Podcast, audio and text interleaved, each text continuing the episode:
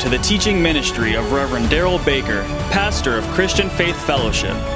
Pastor Baker is fulfilling the call of God on his life to preach the Word of God without compromise, raising up disciples who, through faith in God, will have a powerful impact on our world.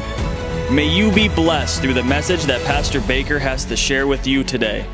May God's very best be yours.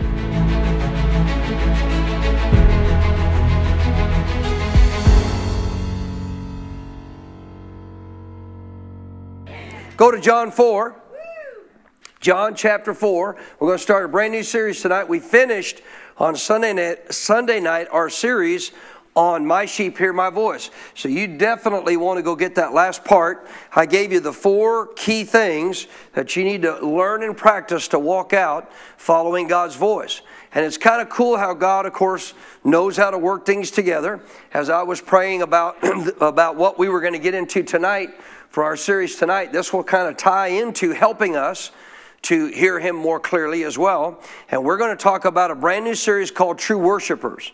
True worshipers. So, obviously, if there's true worshipers, there is also what? False worshipers. And we don't want to be a false worshiper. But we're going to find out tonight why this is significant with God and how it relates to our life. In John chapter 4, in verse 1, picking up in verse 1, we see this story where Jesus is going to go to an area in which he will come across a Samaritan woman actually at a well. If you know the story, but let's pick it up here in chapter 4, verse 1 of the book of John. Therefore, when the Lord knew that the Pharisees had heard that Jesus made and baptized more disciples than John, though Jesus himself did not baptize, but his disciples did, of course. Verse 3 He left Judea and he departed again to Galilee. Verse 4, but he needed, say he needed. he needed to go where? Through Samaria. Why did he need to go through Samaria? Father told him. God directed him to go there. And honestly, he probably really didn't even know. If you don't understand this as it relates to even Jesus, you see it in his life and how he lived out things as, as to how you and I live out things. Him knowing he was supposed to go there doesn't mean he knew for sure why he was there until he got there. And I think in some way, obviously, he knew this well was where he was supposed to go, but it's when she came walking up that he realized this is the reason I'm here. Verse 5 He came to a city of Samaria, which is called Sychar. It's near the plot of ground that Jacob had given to his son Joseph. Verse 6 Now Jacob's well was there. And Jesus, therefore, being wearied from his journey, because he's still in a physical body, even though no sin, he also had a body that got wearied as well. He sat thus by the well, was about the sixth hour. So at this point, we don't even see like God saying, Stop at the well. He just sat there, obviously, a little wearied. And therefore, what did you do when you were wearied on your travels? Get a drink of water if you find a well. Verse 7 A woman of Samaria, say Samaria. Samaria. A, woman of, a woman of Samaria came to draw water. And Jesus said to her, Give me a drink. For his disciples had gone away into the city to buy food. This woman of Samaria said to him, How is it you, being a Jew, ask a drink from me, a Samaritan woman? For Jews have no dealings with Samaritans. Now, Samaritans were Greek speaking Jews. So, in fact, they were Jews or they were of the Jewish nation why does, she, why does she say, Why, you being a Jew, why would you speak to me? Because in their day, the actual terminology that was being used in relationship to Samaritans as opposed to Jews, if you did not speak in the Hebrew language, they did not consider you a true Jew. But yet, she's an actual person from Jewish descendancy. She's just a Greek speaking Jew. So her language is, was of the Greek language and what she spoke. And of course, the Jews, like Jesus, spoke in the Hebrew language. They no, normally had no dealings with each other. Matter of fact, the term they used for the Samaritans, even though from Jewish heritage, was dogs like they were belittling them. But obviously, they were not any less than what they were as coming from the Jewish descendancy. Verse 10. So Jesus answers her, You know, why are you talking to me? Jesus answered and said to her, If you knew the gift of God, now I guarantee you, let me back up a little bit. So while she's talking, how many you know that now he's picking up this is why he's here? He's now getting a witness of the Holy Spirit. Oh, okay, so here's why I'm here. so in verse 10, He answered, and he said to her, If you knew the gift of God and who it is who says to you, Give me a drink, you would have asked him, and he would have given you what? Living water. so clearly, he is talking to her, referring to the fact that he is the Messiah. He's not speaking that directly in that sense. He's just saying, if you really knew who it was, who I am, in essence, that is here, you would have asked me and I would have given you uh, living water, not this natural water. I'd have, I'd have given you obviously what we know as salvation or new life. 11. The woman said to her, uh, to him, excuse me, Sir, you've nothing to draw with. so her immediate thought is, well, you couldn't do that anyway because when you come to the well, normally what'd you bring? You brought a bucket to draw the water with. You put it on the rope, you dropped it down into the well, you pulled it up, you took the bucket off, carried it to your home or wherever you were going. And in most cases for the women, multiple buckets of water at a time. So the woman says, Sir, you have nothing, verse 11, to draw with. Notice, and the well is deep. Where then do you get that living water? So where is this going to come from? she doesn't understand it as salvation, of course. She's still just thinking, How you going to get this water out of this well? when you ain't got nothing to draw that water with. Verse 12 Are you greater than our father Jacob, who gave us the well and drank from it himself, as well as his sons and his livestock? So clearly, descendants, Samaritans, descendants of Jacob, they're of the Jewish nation. So, verse 13, Jesus answered her Whoever drinks of this water will thirst again. Why? Because it's natural water. Got to have it, of course. You're going to drink some, and you're going to wind up still being thirsty and needing some more. Verse 14. Now, what's he going to do? He's going to shift to spiritual matters. So he's going to go from talking about the natural water to what he's referring to, which we know is the Holy Spirit come to live in us and have this well of water within our hearts. Amen. Whoever drinks of this water will thirst again. 14. But whoever drinks of the water that I shall give him. You ought to underline that because that's the only way you can get it. You can only get it through Jesus. He's the way, the truth, and the life. You can't come to the Father except through him. So again, I, this, this water that I shall give him, notice he will what? Never thirst. Because the water that I shall give him, notice, will become in him, inside of him, a fountain of water springing up into everlasting life. So, this fountain of water, of course, we know the Holy Spirit going to come to live in us. And, uh, and in doing so, it's going to provide for us this everlasting life. 15, the woman said to him, Sir, give me this water. Now, why would she say that? I don't want to come back to this. So, ladies, you can be glad because in this day, men at work, where do the women do during? What are the women? Part of the responsibility of the women during the day, they had to go wherever the well was and draw water, bring it to the house. So there was water at the house. All you ladies can be glad for your local water company or your local well today that you're not having to go out to the well and, and you know draw water and haul it to the house.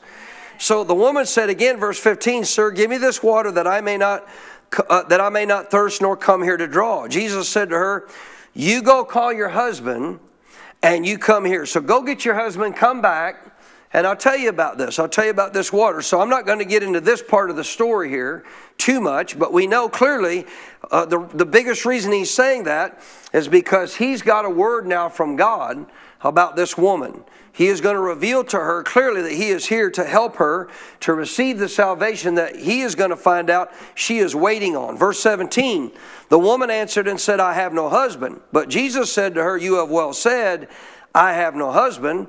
Verse 18 For you have had five husbands, and the one whom you now have is not your husband, and that you spoke truly. Question, little side note. So is Jesus trying to make her feel bad about her past? No, he's just trying to reveal the fact I know everything about your life, I understand everything about your life, and therefore I'm telling you, if you would do what I'm saying and go get your husband and come back here, relating the fact that now you don't have a husband means that you're sleeping with this guy, living with the guy, which is a part of the violation of the Ten Commandments, and thus the reason you need me, the Messiah, because I have come to deliver you from this sinful act and nature. Verse 19. So the woman answered and said, Sir, I perceive you're a prophet. I mean, you probably say the same thing. Man, you must be a prophet because how would you know these things about me? Verse 20, notice what she shifts to. Watch this. Now, this is, this is critical to what we're going to talk about tonight, and is often overlooked and very rarely mentioned or brought up in the story. Notice what she immediately mentions Our fathers worshiped. Underline that. our Father's worship. Why would she bring that up? Why is she talking about worship? Because, you know, as you're going to see tonight a little differently in the context of the word worship, most people think of worship as nothing more than what we just did singing a song. But that's really not what she's referring to. In relationship to what we're going to see of Bible, biblical worship, that's actually, that could be included in it, but that's not the heart of what this word means. So again, she goes back to referring to Jacob and his descendants. Our fathers worshiped on this mountain. You Jews say that in Jerusalem is the place where one ought to worship. So at this time, being of the Jewish uh, descendancy herself, they still worship God. But the deal for them was it had to be on that mountain, on that spot where Jacob had met with God and, and, and dug that well. If you're not doing it right there, then you're not doing it right. You Jews, you're worshiping, you, you guys worship in Jerusalem, uh, which is where you say we ought to worship. But Jesus answered, notice this, verse 21. So the whole focus here shifts to worship. You look at, you seen that? The whole focus shifts to worship. Why? Worship was a part of the Jews' life day in and day out. It was a part of what they understood in relationship to their God. Sadly, most of them were not doing it properly. And sadly, most today are still not doing it properly. And if you're not, or you have been and you've drifted away, we're going to get it fixed. And we're going to show you why it's so important. So, verse 21, Jesus said to her, Woman, believe me, the hour is coming. Hour is just referring to the time that God had set for this to happen. Notice, when you will neither on this mountain nor in Jerusalem worship the Father. Now, he didn't say they couldn't worship there. He's just saying it's not about that. Because you Samaritans say, if we're not on this exact spot, God's not receiving our worship. You don't even understand worship but neither do the Jews. Most of the Jews don't because they think you got to be in Jerusalem at the temple to worship or God's not going to receive your worship. He's saying, you're about to see this. He's saying both of these groups are wrong. Both of them do not really understand the heart of worship, what it's about, and why God desires this worship. Notice what he said, verse 22 You worship what you do not know. Why? Because to them it was all about the spot. Right? Now the Jews were in the temple where God told them to come and God told them to worship. So he says, You worship what you do not know. We know what we worship for salvation is of the Jews. Now, does that mean the Samaritans didn't know? Well, to a degree, yeah, because in essence, they made such an issue out of it having to be at that spot that they even began to allow some idol worship, history reveals, within the midst of their so called worship of God, which therefore is not true worship because there would be no idol worship involved. But the Jews themselves, he went on to say here in this verse, notice again, he said, You worship what you do not know. We know what we worship for salvation is of the Jews, but the hour is coming again, and now is. So not only is it coming, it's here now. It has showed up right in front of you now. So understand the difference between the Samaritans' worship and the Jews' worship. Guess what? Both were still doing it wrong. Both were doing it wrong. The Jews knew from the Old Testament verses, clearly of the prophets of the Messiah to come. Guess what Samaritans didn't believe in in the writings in relationship to what they had of the Old Testament? They didn't believe in the prophets' writings. So the Samaritans didn't know about the Messiah, let alone believe in, or they probably heard of him, of course, through others, but they didn't believe in the prophetic writings of what we have of the Old Testament. So they weren't looking, in the essence, truly from the perspective of the scriptures, uh, they weren't looking for the Messiah. Now they knew and they had talked about relationship to what their father knew, Jacob and others, that there was clearly a Messiah to come. But they didn't look at the Old Testament scriptures to see what all was going to reveal this prophet. The Jews did. The Jews knew exactly what the Old Testament said about this prophet to come. The Samaritans didn't because they discounted what was in your scriptures from those prophets. It doesn't mean they didn't believe any prophets, they just didn't believe in those. And it was more so just because of a rift between the Samaritans and the Jews. Really, the whole cause of that. So the point again is even though you don't know what you worship really because to you it's all about the place the jews aren't doing it right either he's not con- he's not commending the jews to say they're doing it properly as you're about to see because to them they they think they know who they worship but did they really know who they worship The reason they didn't is because Jesus stood right in front of them. They didn't even know that what they had prophesied through the prophets was being fulfilled. Notice this. Again, verse 22 You worship what you do not know. We know what we worship, for salvation is what? Of the Jews. So that means the Jews know that the ultimate salvation is going to come through God sending a Messiah. But they didn't even know that obviously he was the one. 23, the hour is coming and now is. So here's the focus of our study in this series. The hour is coming now is when the true worshipers, say true worshipers, notice this, what will the true worshipers do? What, what will a true worshiper do? They will worship the Father. They won't worship a spot. You listening? They won't worship some man made tradition. They won't worship some religious exercise that they go through. You know how easy it is as a believer, as we'll talk more probably into Sunday in this series. You know how easy it is for a believer, even in the aspect of what we are going to see about worship, where we can get in, get in a position of what, the, what Pastor Barclay calls the sin of familiarity yeah. and not really be worshiping God biblically anymore. Yes. This is what the Jews were doing. The Jews are showing up to the synagogue every single Sabbath day. But when the Messiah shows up, if they would have been truly worshiping God, guess what they would have recognized? The Messiah. Amen. You still with me? Yes. How many people come to church and they're not really truly worshiping God? They're not even recognizing the Messiah. Well, I've recognized him. I've received him as my Lord and Savior. Jesus said, Where two or more gathered, I'm there. Right.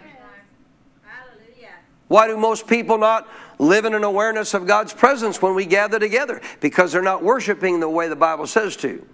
Not worshiping Him the way that God said to, in relationship to what worship is all about and why it is so important. 23 again. The hour is coming and now is when the true worshipers will worship the Father. How? So they will do so in spirit and truth.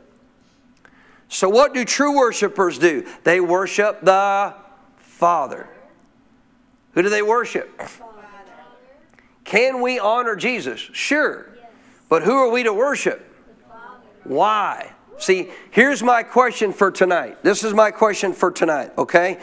Why is God seeking true worshipers? Why?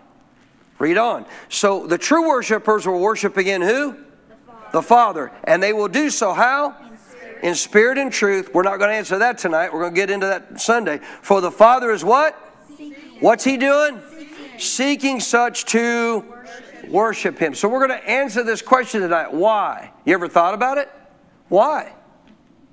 You ever looked at that verse and say, okay, if God, if God the Father is seeking for people to worship him in spirit and truth, why? Why is he seeking people to do that? Why is that, why is that so significant for him? Look at verse 24. God is spirit. Say he is spirit. And those who worship him must worship in what? Spirit and truth. The woman answered him and said, I know that what? I know that Messiah is coming. So they'd heard about him. They just didn't believe the prophet's statements of what would reveal the, the Messiah when he would come in the Old Testament scriptures, but they had prophets that had prophesied, of course, he was coming. So she said, I know that Messiah is coming, who is called Christ. When he comes, he will tell us what? All things. Jesus said to her, I who speak to you and what? I'm he. So he clearly knew that thankfully she had a heart to repent of her sin. Why would she say, We know there's a Messiah coming? Well, he had revealed the fact that you're living with the guy and therefore not married in, in what? In sin. What did she know? I know there's a Messiah coming to deliver me from this sinful nature. But that's not our focus. Our focus is this one verse God is seeking true worshipers. God who? The Father.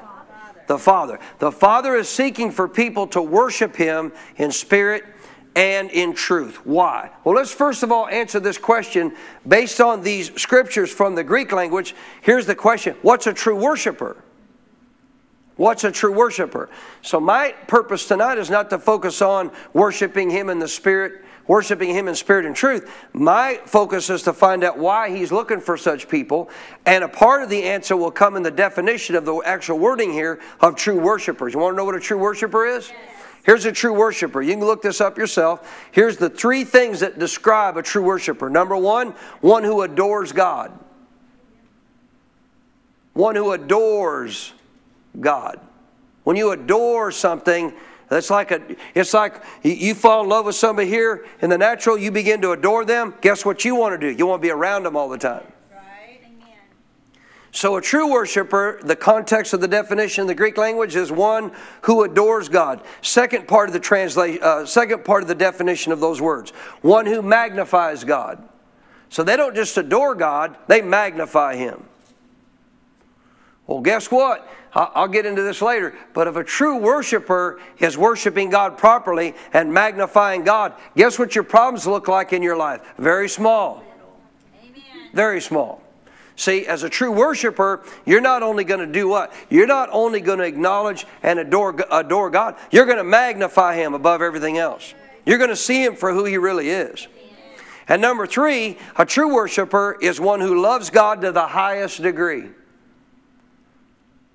They love God to the highest degree. So these are all def- definitions in the phrase of the true worshipers. If you go back under the New Testament, Greek language, originally written.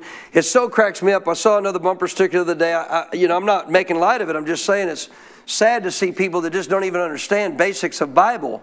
Uh, I saw a bumper sticker the other day. You know, New King, uh, excuse me, King James is the only true authorized version. It had a phone number. I certainly wouldn't call the number because the King James is not the true uh, authorized version. The original Greek and Hebrew is. It, it was created by uh, men through an English translation of the original Greek or Hebrew. So the Greek language tells us a true worshiper is one who what? Adores God. Say one who adores God. One who magnifies God.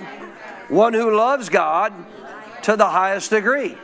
What's that mean? You love Him with all your heart, all your soul, all your strength, all your mind.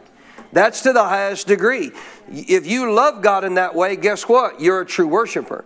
Did you, and we'll see this Sunday. Did you know that you could actually lose your love for God as your first love? Go to Luke chapter 4. Luke chapter 4. So let's get into this focus of what it means to be a true worshiper in relationship to why God is seeking them. Why is God seeking true worshipers. What's this all about? What, why is the Father scanning through this earth, you know, day in and day out? Just because He may have found you as a true worshiper at one time doesn't mean you still are one. You understand that? You could have been one and drifted away from it. So let's understand why God is seeking these true worshipers. The definition kind of gives a pretty big, uh, pretty big opening of the eye to explain and understand why He is. He wants us to adore Him, magnify Him, and love Him to the highest degree. But I'm going to show you why that's so important. In Luke chapter 4, we find in, in Jesus' temptation, remember this, when he was led by the Holy Spirit out in the wilderness, so he's been baptized in the River Jordan. Holy Spirit comes upon him. And as the Holy Spirit comes upon him to be able to empower him to do ministry, he then goes out into the wilderness to be tempted 40 days and 40 nights for me and you. He was tempted in all things, yet without sin, so that we could be set free. Amen? And, and if you'll pick this up in verse 5, in the midst of this temptation, there's a second temptation that the, the devil brings to him, and we see a key phrase brought up here about this whole issue of worship. So in verse 5, the devil, taking him up on a high mountain, showed him all the kingdom of the world in a moment of time. What did he show him? All the kingdoms of the world. All the kingdoms of the world in a moment of time. And the devil said to him, All this authority, all this authority I will give you and their glory, for this has been delivered to me, and I give it to whomever I wish. Therefore, if you will what? Tell me? Here we are again. Here we are again. If you will what? Worship before me, all will be yours.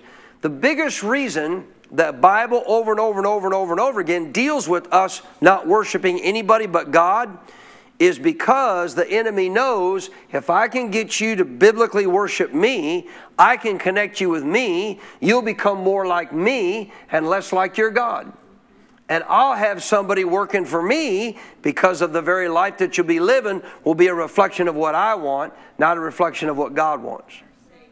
I'm going to show you this. So notice this. Jesus answered when this temp, when, when he tempted him with all this and said, "Worship me, and all will be yours." And I'll guarantee you, one of the reasons that the devil draws people away from this biblical worship of God is he constantly entices them with stuff to make them think this is going to be a lot better, to not have to go to church, to get sleep, and, and to not spend time with God, not read my Bible. It's going to be so much better for. It's always some form of enticement of what I'm going to give you without even realizing that we're giving in and, and, worshiping something other than God. So Jesus answered and said, Get behind me, Satan, for it is written. Say it is written. It is written. So God, uh, so Jesus, excuse me, here is literally quoting out of Deuteronomy 6 what God told the children of Israel in Deuteronomy chapter 6, now brought into the New Testament. Notice this: You shall worship the Lord your God, and Him only shall you what? Serve. And Him only shall you serve. So now we got another nugget. Now we got another nugget. A person who is a true worshiper, guess what the result will be? They will serve. They, in the context of serving, excuse me, of worshiping God, a person who's a true worshiper of God will serve God. When we try to get people to serve God without worshiping God, it never works. Never works. No. Where does the serving come in? Follows worship. Right. If you get here's a, here's an absolute because he just tried to get Jesus to worship Him. We can worship a lot of things, as you're going to see in a minute. We can worship a lot of things in this life, people and or things. But here's something you need to learn. What, and you might want to write it down. Whatever you worship, you will serve. That's right. right. Whatever you worship, you will serve.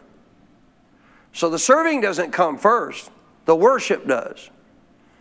Now, serve here just simply means that you become compliant with but you also, you ready? You ready? You also become like that. What you're serving. You become like that. You become like what you're serving. So think about it. Worship leads to what? What you serve. And what you serve literally determines what you become like. So, in essence, whatever you serve, you'll become like. If you serve God, guess what you're going to do? You're going to become like God. But see, when we keep putting the serving part up front instead of the worship part, this is where a lot of people miss it because they don't understand that the serving follows the worship. Amen. Yes. Amen. And the worship has to be in spirit and truth because that's the kind of worshipers the Father's looking for. Yes. True worshipers. Amen.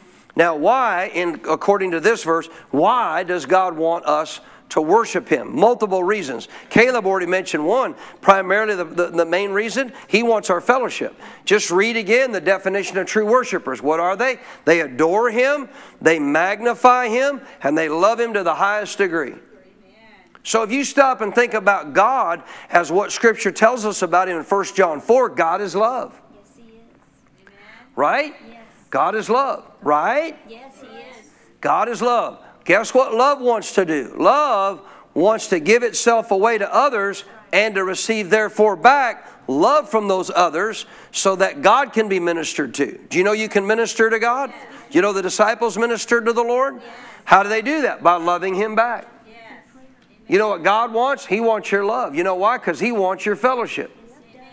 God craves it. God desires it. God wants you to be intimate with Him. That's the whole reason He created man.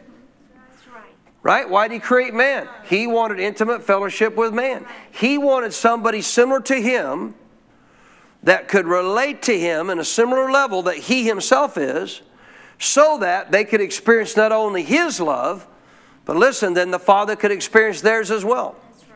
A true worshiper will not only experience the love of the Father, but the Father will experience the love of the worshiper. You listening? God wants that love because He is love. Because He is love, He desires to show His love for us, and therefore He desires in the process to receive that love we have for Him. Amen. And that is what changes a life. Because whatever you worship, in essence, again, you begin to do what? Serve. And whatever you serve, you become like. So this is the second reason God wants us to be true worshipers. Guess what God guess what God intended for you to be like on this planet every day? Him. Him. He desired for you to be no different from Him. Think about a parent loves their kid, they're raising them up, and all of a sudden their kid starts showing affection for somebody they know they shouldn't. They get connected with them, they start obviously devoting themselves to that person, and next thing you know, they basically become, in essence, a type of servant to them because they want their affection, they want what they have to offer. They start serving them, they start, in other words, yielding to them. It's another word for serve. As they start yielding to them, what do they do? They start becoming like them. Right. And if that person is not somebody that clearly you would want for your daughter or your son to become like, how much would that break your heart as a parent? Now imagine the Father. The Father knows the whole purpose of why I created you was so that you could come experience the love that I have for you and that I can experience the love that you have for me. And in doing so, guess what you would become? My little representatives, my likenesses on this earth. You would get to experience life the way that I want you to experience it. Does God ever get depressed? Guess what God doesn't want for his kids? Does God ever, in any way, shape, or form, get stressed? No. Guess what God doesn't want for His kids? He don't want them to get stressed. Right. Why? He don't. Amen. I said He don't. Amen. So even as a parent who walks in somewhat of the blessing of God, guess what they want for their kids? They want them to experience that same blessing. And our goal as parents really is not to get them, although yes, they should love you as a parent, but not to get them to focus their love on us. Guess where they need to focus their love on? God. Because if they'll focus their love on God, guess what? They're going to become like the one that you want them to fall in love with. Amen.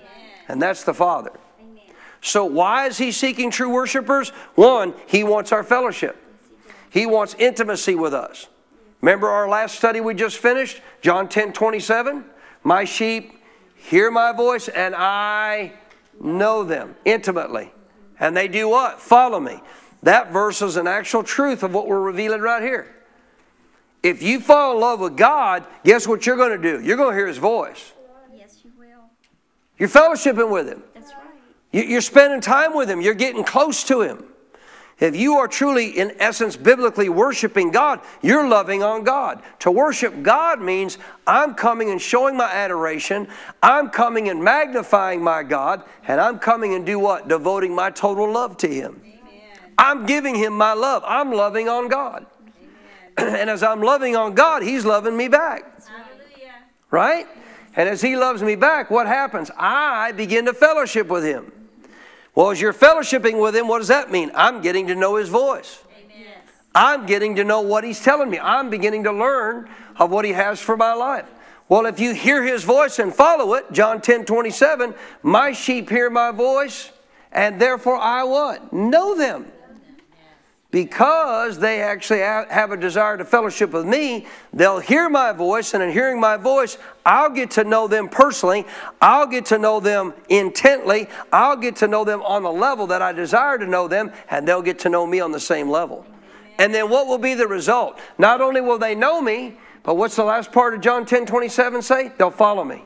What does that mean? They're going to look like me. They're not going to be depressed. They're not going to be stressed. They're not going to be fearful. They're not going to be worried. They're not going to get caught up. Right. Come on, in all the garbage of the world. They're not going to have these constant bickering battles with one another in the natural. Amen. No, they're going to walk in love just like me. Amen. They're going to choose to forgive just like me. Right. They're going to rise up to a whole nother level of life that I have available to them that I walk in. Amen. You know what you're going to look like? We're going to look like a bunch of little Jesuses walking around. And when you start walking in that kind of relationship with God, I'll guarantee you what, the Bible says our God is a consuming fire. You know what that means? He wants to consume you with His presence. Well, if He consumes you with His presence, guess what else you're walking around in? You're walking around in the anointing.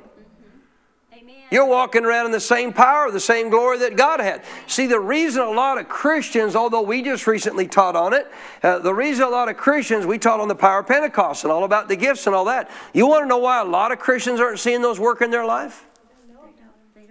Because they don't walk close with God.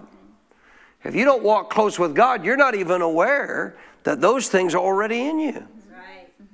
But if you start walking close with God, you know what God's going to make you aware of? Guess what I've already placed in you? Right. Guess what I've already given to you? Amen. Like some better amens.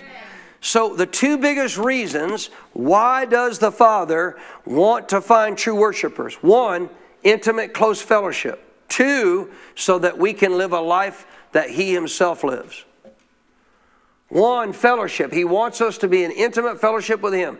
There is a there is an issue that has a part of, of, of God's makeup, of the way He's made. He wants what we want. He wants to be loved.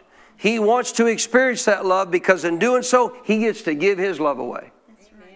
He can't give His love away if we're not willing to love on Him. She's like in the natural, if somebody loved you, but you wanted nothing to do with them, they would have no way to express their love to you because you would have nothing to do with them. Well, guess how many Christians really are not experiencing the love God wants to actually express to us? There's a lot of them that aren't. Why? They're not true worshipers.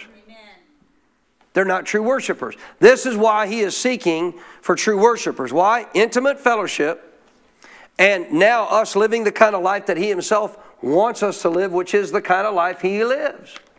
Go to Genesis 1. Let's go prove this. Back in the beginning, go back to Genesis chapter 1. And we'll go back to the whole aspect of, again, when God created us, what the whole aspect of what God created us about in relationship to what we see in the beginning before the fall was literally revealed to us in Genesis about why God did all this to begin with. What was the purpose of making man? What was the purpose of creating a three part being, spirit, soul, and body? Why did he do that? Why did he make us? Why did he bring us into existence? If angels were all that was needed, capable of having this kind of fellowship with God to the degree that, they, that we could, then he wouldn't have needed to create us. Why can angels not do that? I don't know. I don't have that answer because the Bible doesn't specifically tell me they're not three part beings like us, but they are a spirit, they have a soul. But you and I have the ability, as being made in God's image, spirit, soul, and body, to actually relate to God and to be able to love on God and God love on us.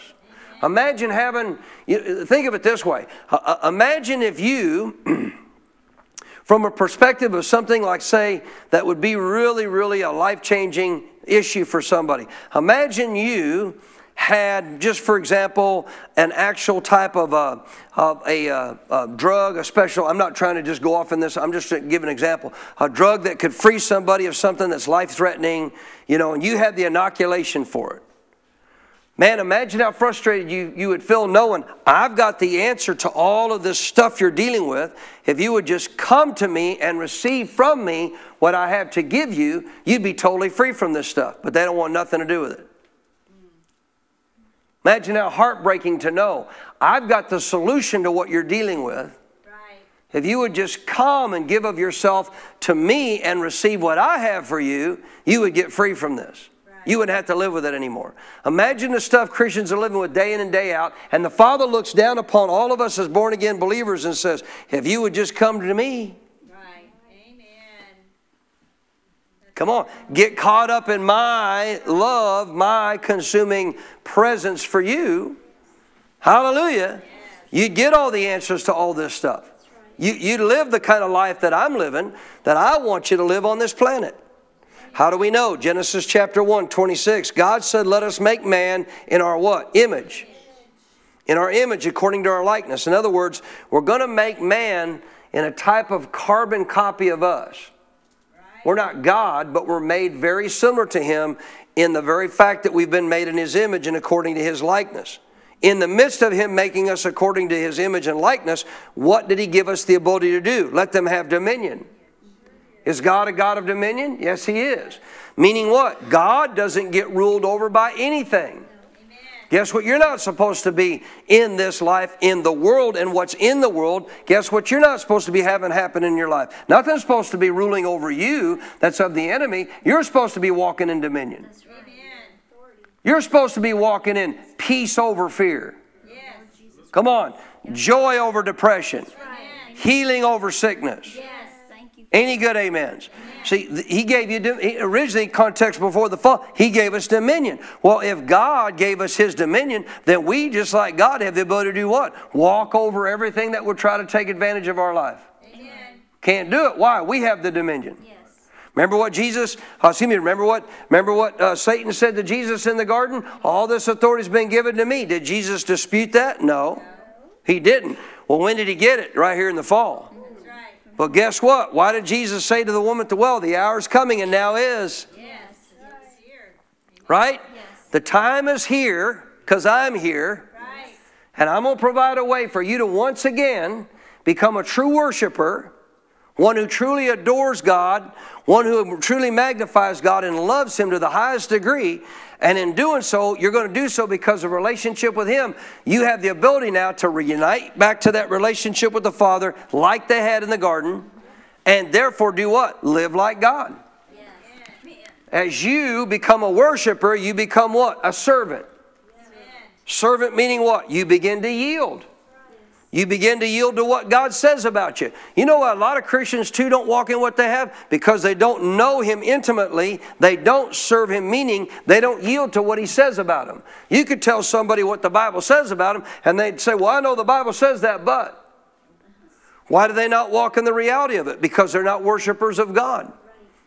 What you worship, you become a servant to. Servant meaning what? You yield to. If you worship God, don't think of serving like, oh, we got to serve God, do everything God wants us to do. Serving here means I'm yielding to Him, I'm yielding to who He is, I'm yielding to who He made me to be. Because once you start worshiping God, you have no problem yielding to Him. You know why? Here's why. If you start worshiping God in intimate fellowship, that's what you're doing in worship, in intimate fellowship with Him, guess what you're going to do? You're going to see Him for who He really is. Who is your God? He's good. Come on, who is your God? He's love.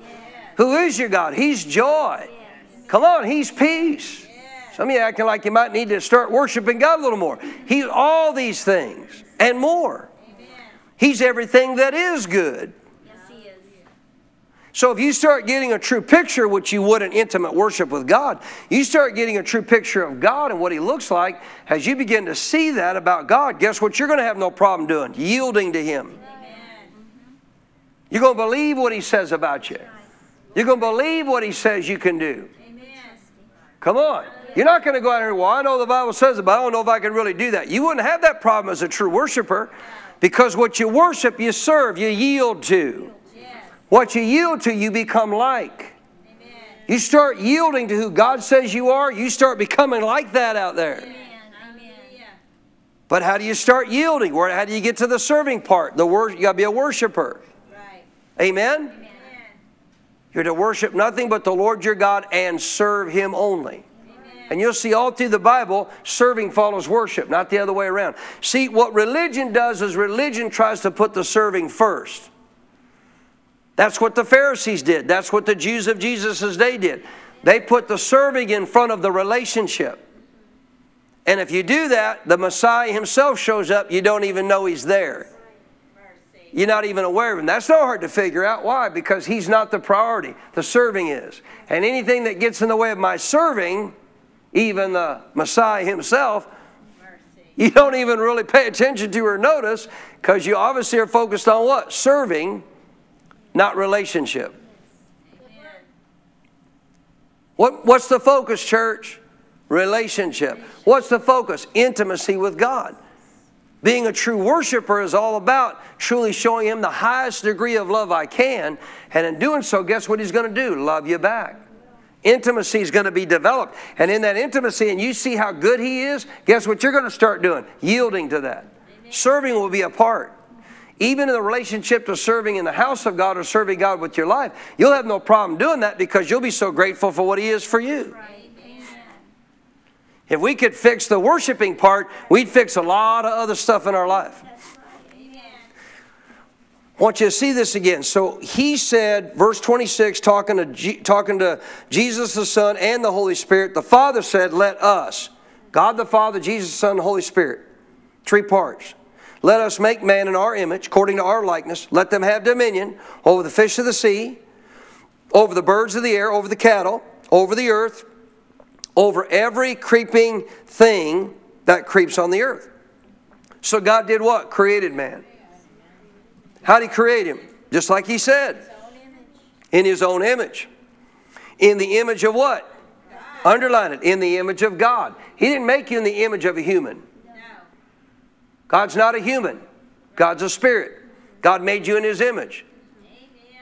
As our pastor says, once you're born again, guess what you're not anymore? You're not a mere human. You know why a lot of believers live like they're mere, mere humans? I'll tell you why. We're answering the question. They're not true worshipers.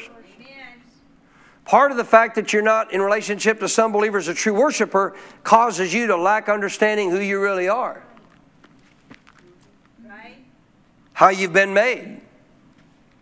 Come on, somebody. God created man, 27, in his own image. In the image of God, he created him, male and female, he created them. 28, then God did what? He blessed them. What did he do? He didn't curse them, No, he blessed them. And he, and he said to them, God said, Do what? Be fruitful and multiply. Fill the earth. Do what? Fill the earth and subdue it. Nothing on this earth should subdue you. No. You should be the subduer. And do what? Have dominion. How, how do I have that ability? Because he gave it to you. Notice this have dominion again over the fish of the sea, over the birds of the air, and over every living thing that moves on the earth. And then God said, See, I have given you every herb that yields seed, which is on the face of all the earth, every tree which whose fruit uh, yields seed. Uh, to you it shall be for food. So God provided everything. Say, provided everything. And then what happens? We're going to talk about it probably Sunday, but I believe this in relationship to what takes place in the fall. In the midst of God created the garden and then creating Adam and then creating Eve, this didn't just happen one day. Guess what start guess what God starts doing day after day after day with Adam and Eve? What he created them to do. What what did he start doing with it? He started coming down in the garden in the cool of the day. And what did he do? They heard his voice. What, what happened in those times? They fellowshipped. He, he was doing exactly what he wanted for man to be in existence to do. Come and have intimate fellowship with me. Love on me, I get to love on you. I get to now take what I am, love, and I get to share it with somebody else, which now is actually a blessing for me. Amen. So God so loved the world, and God has always been somebody who wants to give his love away. But to give his love away, he's got to have you come to receive it. And therefore, you're doing what? You're loving on him. When you love on God, guess what you become a recipient of? God's love. Which, by the way, really, when you think about it, if I love on God, I become a recipient of what? God Himself. I am preaching better than this congregation tonight is amen. Amen. Are you getting this? If I love on God, I start experiencing what? More of God Himself. He is love. How are you going to encounter more of God and not want to yield to this great God who you're now going to magnify and exalt above everything else? And then continue as you fellowship with Him day in and day out. As you go out in the world, how are you not going to be able to now go out and continue to walk in what He actually designed for you to begin with? Dominion and subduing all the works of the enemy. And when Jesus told that woman at the well, guess what? The hour is coming, and now is. You know what he's saying? Okay, so man did lose all that in the fall, but guess what Jesus is saying? It's about to be given back. And this is why it's now the time for the true worshipers again. Say, He wants me to know Him intimately and to live like Him. Last verse for tonight. Go to, uh, uh, let's see, should I go? Yeah, go to Jeremiah 29. Had two, two verses there. I was kind of floundering between. Jeremiah 29. Let's go to this one real quick in closing for tonight. Jeremiah 29. So a true worshiper is one who what? He adores God. He also does what? He magnifies God and he does what? He loves him to the highest degree. If I love God again to the highest degree, come on, simple truth. If I love God to the highest degree, what does that mean? I love him with my what? All my heart, all my soul, all my mind, all my strength. That's worshiping God because you love him to the highest degree. I, I promise you, sadly and uh, honestly, a lot don't do so just simply because they don't even realize they can and or know how. But a lot of Christians, they're not working, they're not loving Him, excuse me, they're not loving Him to the highest degree with all their heart, all their soul, all their mind, all their strength. If they were, what are they going to be getting back? Love back. What are they going to get consumed by? God. They're consumed by God, what are they going to do? They're going to look like Him, they're going to sound like Him, they're going to act like Him. Yeah, you still got a flesh to deal with, but I will promise you, guess, guess what, child of God? Guess where your flesh came from? Guess where your flesh came from? Guess where your flesh came from? Dirt of the ground. Dirt of the ground. Wait a minute, wait a minute. Where did it come from? Dirt of the ground. What did he say over there in the garden? I give you dominion over all the earth. Isn't the dirt of the ground part of the earth? Guess what you have dominion over? Your flesh, your body. Why are so many believers sadly body ruled by you know things that are challenging their body, etc., even stuff with the flesh and that? I'm gonna tell you why. Because they're not true worshipers.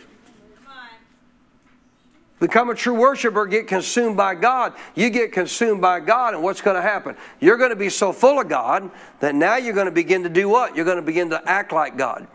You're going to be to live like God. Amen. You're going to become a reflection of God in the earth. You're going to yield to Him, yield to what He says about you, mm-hmm. yield to what His Word declares. Jeremiah 29. I'm going to try one more verse here to see if I can get some kind of shout out of you. Jeremiah 29. Of course, we, we could read all these verses, but we're going to go straight to verse 13. Notice this God said here, and He hasn't changed. How many know God's saying yesterday, today, and forever? Yes, Malachi 1, God says, I do not change. So He hadn't changed. Just because He said this, children of Israel, doesn't mean it doesn't apply to us. It does because He doesn't change. Notice, you will seek me and find me. You'll what? Find me when you do what? Search for me with what? See, what are true worshipers doing? They are searching for God with all their heart. I already found Him. I'm not talking about salvation. I'm talking about searching daily to get to know Him better. Searching Him out, talking to Him, learning from Him, drawing close to Him.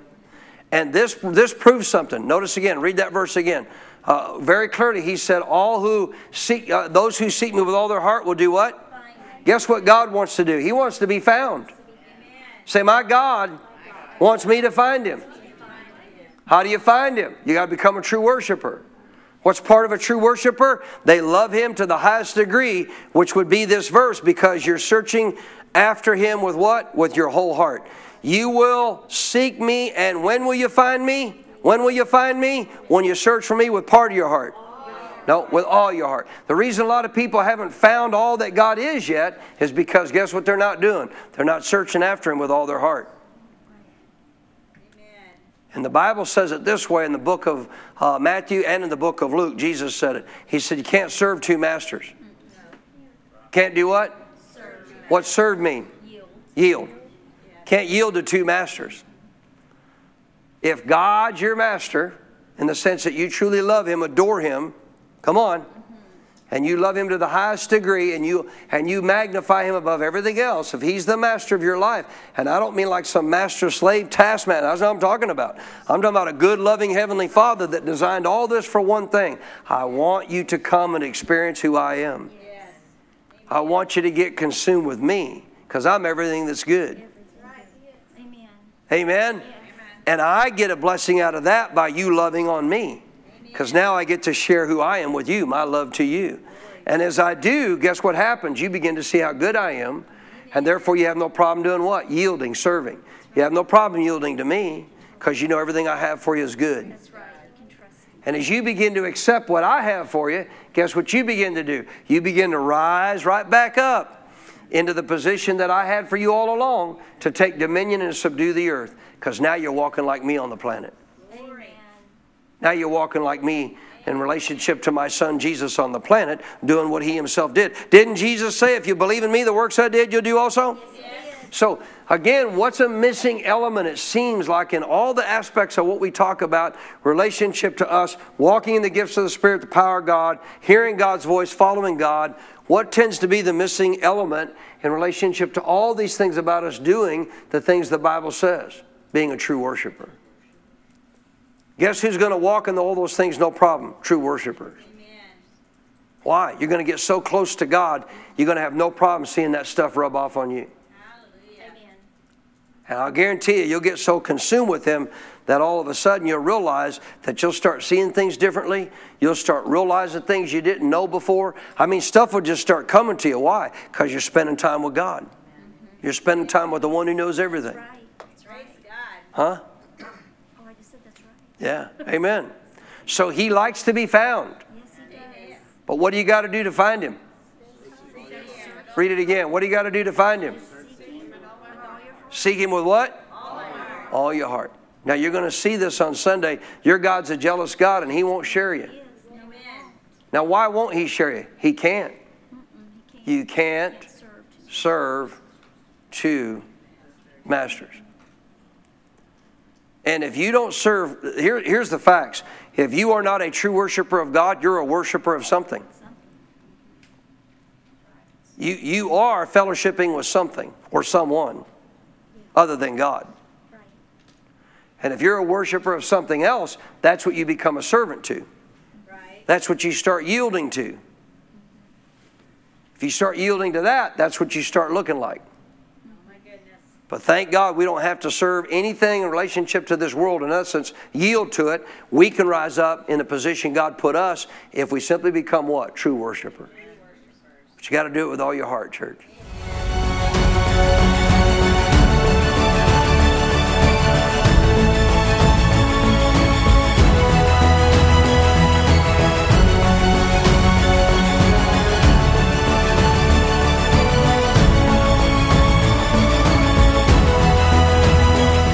We pray that you were blessed by the message Pastor Baker shared with you today. For more spiritual resources that can help you in your walk with God, or to invite Pastor Baker as a guest speaker, just go to our website at cffchurch.com. You will find additional teachings by video, audio, and printed resources that will be a blessing to you. May God's very best be yours.